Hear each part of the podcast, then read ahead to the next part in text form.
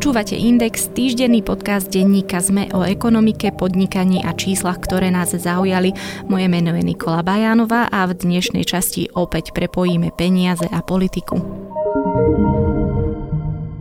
If he succeeds, if we're living under a strong man, Russia has proven that the best thing to be is an oligarch, which is Russian for rich guy, don't ask where his money came from.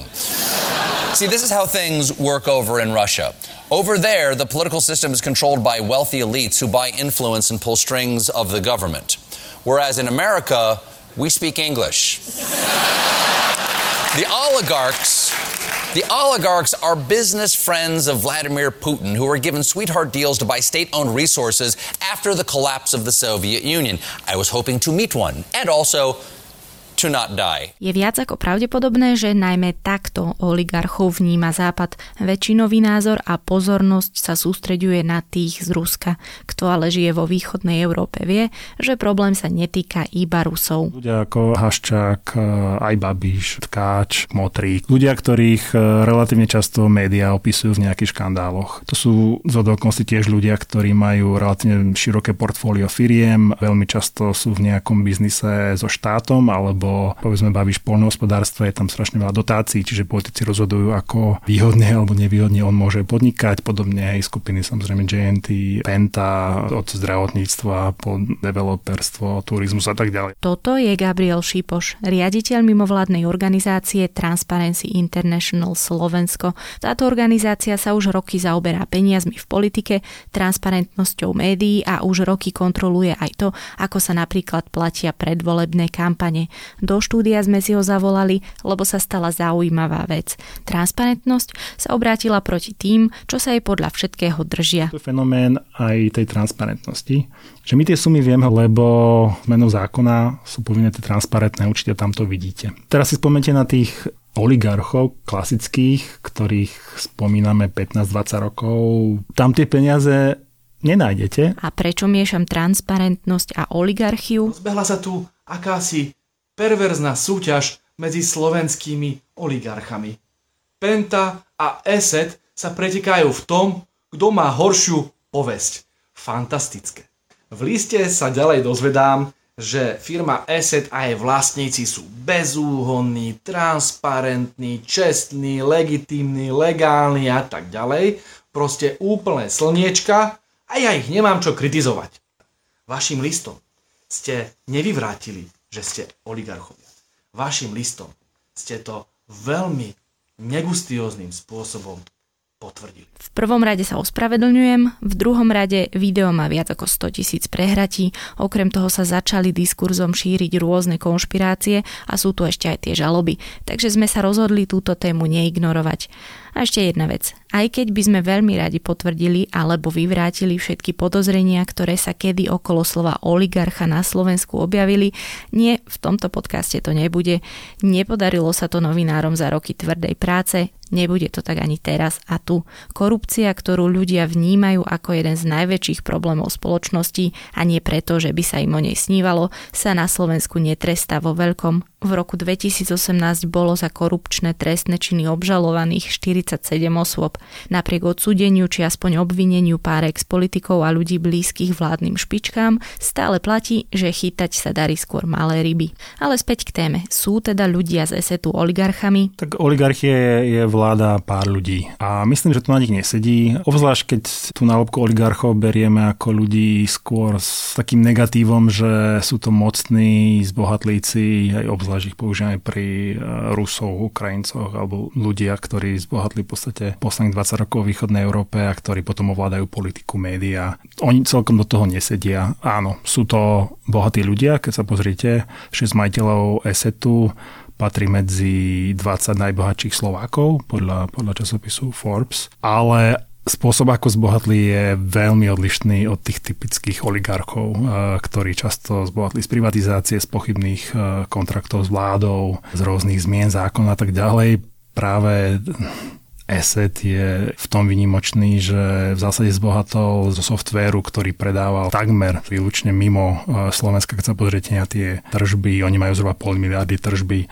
16 miliónov, myslím, minulý rok mali zo Slovenska. Čiže áno, Asset je veľká firma, medzi 50 najväčších patrí, ale keď si zoberiete z pohľadu tržieb ktoré majú vlastne na Slovensku, tak nepatrí ani do prvej tisícky. Aj, aj z pohľadu toho vlastne, že e, nemali vlastne nejaké škandály, ako podnikali, ako vôbec celkovo vystupujú, tak um, keď bereme naozaj, že oligarchov vnímame negatívne ako ľudia, ktorí tak podvodne zbohatli a podvodne manipulujú spoločnosťou, tak tam je určite títo ľudia nepatria. Dobre, poďme teraz možno k tomu diskomfortu, ktorý predsa len pri tejto otázke vzniká. A teda to je to, že naozaj nemáme na Slovensku najlepšie skúsenosti s prepojením biznisu a politiky. Vy ste to treba viackrát už aj mali na svojej stránke vyčíslené, komu koľko peňazí dali ľudia. Oni sami hovoria, že nevystupujú za ESET, keď platia subjekty alebo politikov, ale teda Úplne jednoduchá otázka, je toto v poriadku?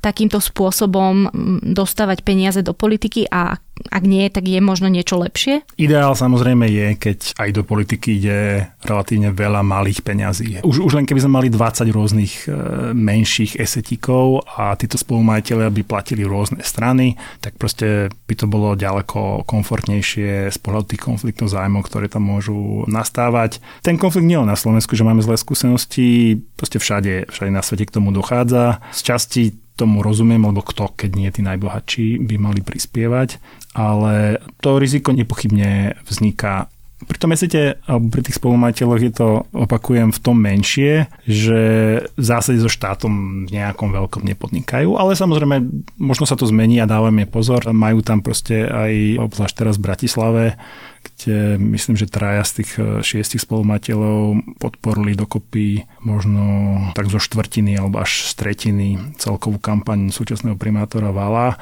Čiže stáli za ňom teda do veľkej miery, aj za jeho úspechom a majú záujem teda aj, aj, aj biznisové, chcú stavať eh, nové sídlo a a tak ďalej, aj ďalší spolumateľ majú aj hotel, čiže tam e, bude dochádzať poste k týmto konfliktom zájmov, povedzme, to je e, ďalšia vec.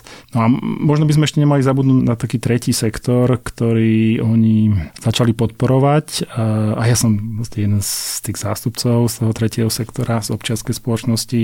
Hej, majú nadáciu ESET, majú nadáciu Zastavme korupciu Pan a oni robia vlastne veci, či už kontrolujú politikov, možno aj firmy, ale z okolností tiež eh, nadácia Zastavme korupciu dáva eh, cenu pre, pre novinárov. Jedna z novinárskych cien teda je financovaná nimi, čo opäť vytvára konflikt, keďže oni sú zároveň na druhej strane spolumateľmi jedného denníka. Pred dvoma rokmi sa napríklad stalo, že cenu Zastavme korupciu dostal denník N. V ideálnom svete by som im určite neradil financovať aj politiku, aj ľudí, ktorí kontrolujú politiku. Z môjho pohľadu by bolo ďaleko lepšie, keby ostali, povedzme, keď začali s médiami a, a tretím sektorom a nešli už do tej politiky, lebo aj trošku podkopávajú tú kredibilitu, či už novinárov, ale aj, aj to tretieho sektora. Ale na druhej strane tu máme tiež teda tú otázku a tým som začal, hej, že ideálne by bolo, keby tu bolo veľa tých podnikateľov, keby tu bolo veľa občanov, ktorí pár eurami platia tú politiku, no nie je to tak. A teraz stojíte pred tou dilemou, Hej, povedzme, a ja s tým súhlasím, že naozaj strana Smer bohužiaľ nevyužila tú veľkú moc, ktorú mala veľmi dobre.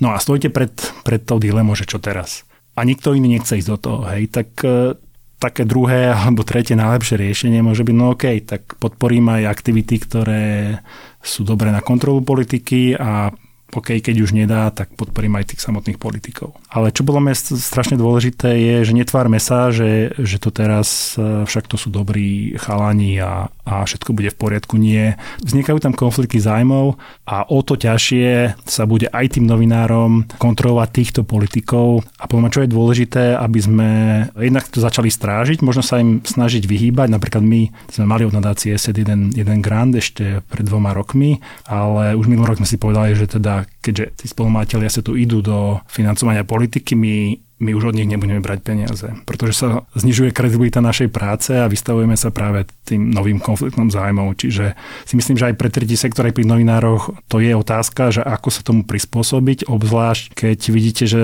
postupne sa títo politici sponzorovaní, podporovaní spolumateľmi ja sa tu dostávajú k moci. Ja, a zdá sa, že majú aj namierené po parlamentných voľbách k celkom slušnému výsledku tam tie konflikty budú ešte ďaleko ťažšie, tam tých kontraktov, ktoré bude treba strážiť, bude ďaleko viac. Nie je to všetko spôsobené možno aj tým, že toto je naozaj len taký malý trh, malé pieskovisko, každý sa tu s každým pozná a tým sú vlastne aj obmedzené tie možnosti, či už financovania, či už tá, tá mediálna diverzita.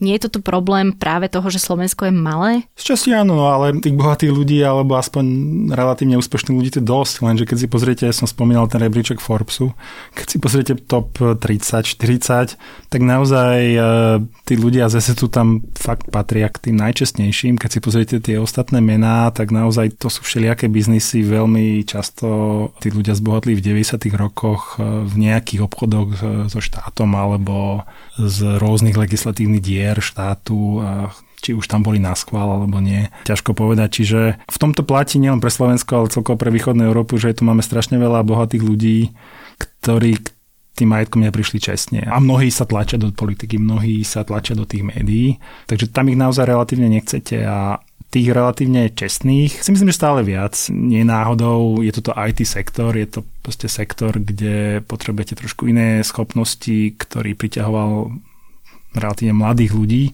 Čiže tam naozaj vidíte uh, viacero týchto ľudí, ktorí aj sú ochotní už ísť do nejakej občianskej kampani alebo do mm, podpory politiky, tak tam tá nádej je, ale v tomto momente to trošku možno ešte ovplyvne aj tým, že, že vyzerá, že končí tá, tá vláda Smeru, čiže je to trošku tak zamerané, končí Smer, dajme nejaké iné možnosti. A myslím, že to je trošku taká, taká spoštená debata a tá lepšia debata snáď bude po tých ďalších voľbách, kde budú aj tie alternatívy vľavo, vpravo um, trošku rozmanitejšie a budeme možno vidieť uh, aj viac podnikateľov s rôznymi názormi, ktorí, ktorí sa do tej politiky zapoja. Neodpustila som si ani svoju obľúbenú tému a to je crowdfunding v politike. Tejto téme sa mimochodom venujeme aj v jednej z našich starších častí. Je to trend uh, už aj v európskych krajinách, aj vďaka tým novým technológiám a vlastne ako, ako jednoduché je vlastne cez internet uh, niekomu prispieť aj to elektronické bankovníctvo a tak ďalej. Čiže si myslím, že to je naozaj cesta. Videli sme to asi prvýkrát vo väčšom ešte už u pána Luntera, ktorého z okolností tiež teda podporili, e, myslím, jeden, dvaja spoluvlastníci ESETu. Asi teraz najviac, e, no určite teda najviac, e, nikto, nikto väčšiu crowdfundingovú kampaň nemal s politikou doteraz ako už dnes prezidentka Zona Čaputová. Tam sú potom rôzne formy. U nás to vlastne fungovalo len tak, že podporte a prídu tie peniaze na účet politika a ten ich môže používať, ale čo skúšajú aj v Spojených štátoch amerických, šťastie to má aj Nemecko a, a niektoré európske štáty, je, že štát sa snaží ešte podporiť, nejako zvýhodniť tieto platby tak, že ak vydáte 5 eur, tak štát dá ďalších 5 alebo 10 alebo akúkoľvek. Hej. A snaží sa vlastne navýšiť tie peniaze od občanov do nejakej sumy. A stále je tam samozrejme tá obava, že veľké firmy alebo veľkopodnikatelia si kúpia tých politikov, čiže stále je tam v zásade konsenzus, že štát by mal dávať aj nejaké peniaze ako keby za výkon. Hej. A teraz otázka je, čo je za výkon. U nás za výkon máte vlastne za voľby, ale toto je iná forma, kde ako keby ešte podporujeme občanov, aby sami tie peniaze dávali. Za voľby samozrejme má nevýhodu tu, že tu si schvalujú poslanci a keď sa to navýšia, tak tie samotné strany, aj teraz vlastne táto úprava favorizuje už strany, ktoré sú pri moci a, aby chcete, aby tam bola konkurencia aj, aj po voľbách, aj, aj po ďalších. Čiže tento crowdfunding takto po, pozmenený a podporený štátom sa mi zdá, že je celkom novým trendom. Predtým, ako to uzavrieme, je dobré dať si tému do istej perspektívy. Tak ja som si teda zrátal tie príspevky Munter, Čaputová, Válo, Progresívne Slovensko. Keď si ich zrátate, tak vám vyjde nejaké 300-350 tisíc za posledné 3 roky, povedzme v tomto volebnom cykle. Keď si zrátate celkové financovanie politiky, tak od štátu už len za voľby v 2016 na 4 roky dostali Tie parlamentné a, a myslím, že SMK je jediná neparlamentná za výkon v voľbách 54 miliónov. A povedzme v tých ďalších voľbách, keď tam prirátame nejaké tie súkromné dary a ešte nejaké dary pre strany, tak nech je to 60 miliónov. Takže 60 miliónov plus minus sa pohybuje v politike za 4 roky u nás a teraz títo esetiaci dali 300 tisíc. Tak to je čo ani pol percenta. To je len pre ten e, pomer, aby keď hovoríme, že to ESA ťahá nitky a tak ďalej, hej, to odkaz alternatíve a ďalším, že sa tu teda netvárme, že neviem aký únos politiky tu je e, od pár bohatých ľudí, no tak, tak to nie je. Teraz budem citovať pána Marka, ktorý to rozprával v relácii Michala Kovačiča na aktualitách. Našim cieľom nie je ovplyvňovať to, čo sa na Slovensku deje, vytvárať si našu predstavu o tom, ako má Slovensko vyzerať. Sú to veľmi limitované aktivity, ktoré nemajú iný cieľ ako lepšie modernejšie Slovensko. Viac menej takto znel ten jeho výrok. Nebolo by asi jednoduchšie, keby ESET jednoducho priznal, že, uh, alebo by to bola podľa vás politická samovražda, keby povedali, že no áno, my chceme ovplyvniť to Slovensko, chceme do tej politiky dostať ľudí, ktorým veríme a verte nám, budú, budú pre vás akoby výhodnejší? Ako myslíte, že toto by im nejakým zásadným spôsobom uškodilo? Ja som ten rozhovor sledoval a tiež sa mi to nepáči, tak, tak to zahmievanie. A nie, to je úplne, úplne legitimné a úplne v poriadku chcieť mať inú vládu alebo chcieť mať iný typ e, politiky, prístupu k občanom. A myslím, že to nie je dobré, keď sa tvárime, že však to vlastne neovplyvňujeme tu nič. No ovplyvňujeme a je to, je to v poriadku robíme to transparentne, tu sú peniaze, ktoré tam dávame. Myslím si, že, že je dobré, že začínajú chodiť títo spolumajiteľe sa tu do, do médií a mali by možno aj to robiť viac. Idú do toho, dávajú peniaze, tretí sektor, politika, média, tak e,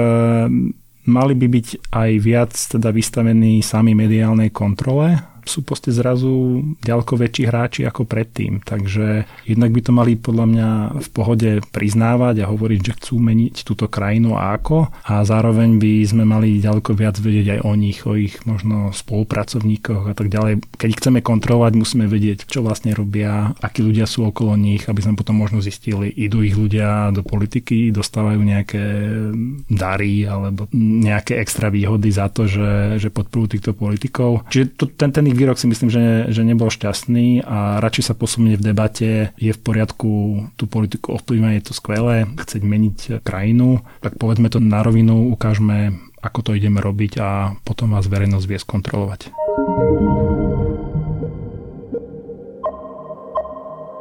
Podcast Index vychádza každý týždeň vo štvrtok. Prihláste sa na jeho odoberanie vo svojej podcastovej mobilnej aplikácii na platformách Google Podcasty, Apple Podcasty alebo Spotify. Všetky diely, ako aj odkazy na témy, o ktorých hovoríme, nájdete na adrese sme.sk lomka index. Ak sa vám podcast páči, môžete ho ohodnotiť. Ak nám chcete poslať pripomienku, môžete sa pridať do podcastového klubu Sme na Facebooku alebo nám napísať e-mail na adresu index.sme.sk.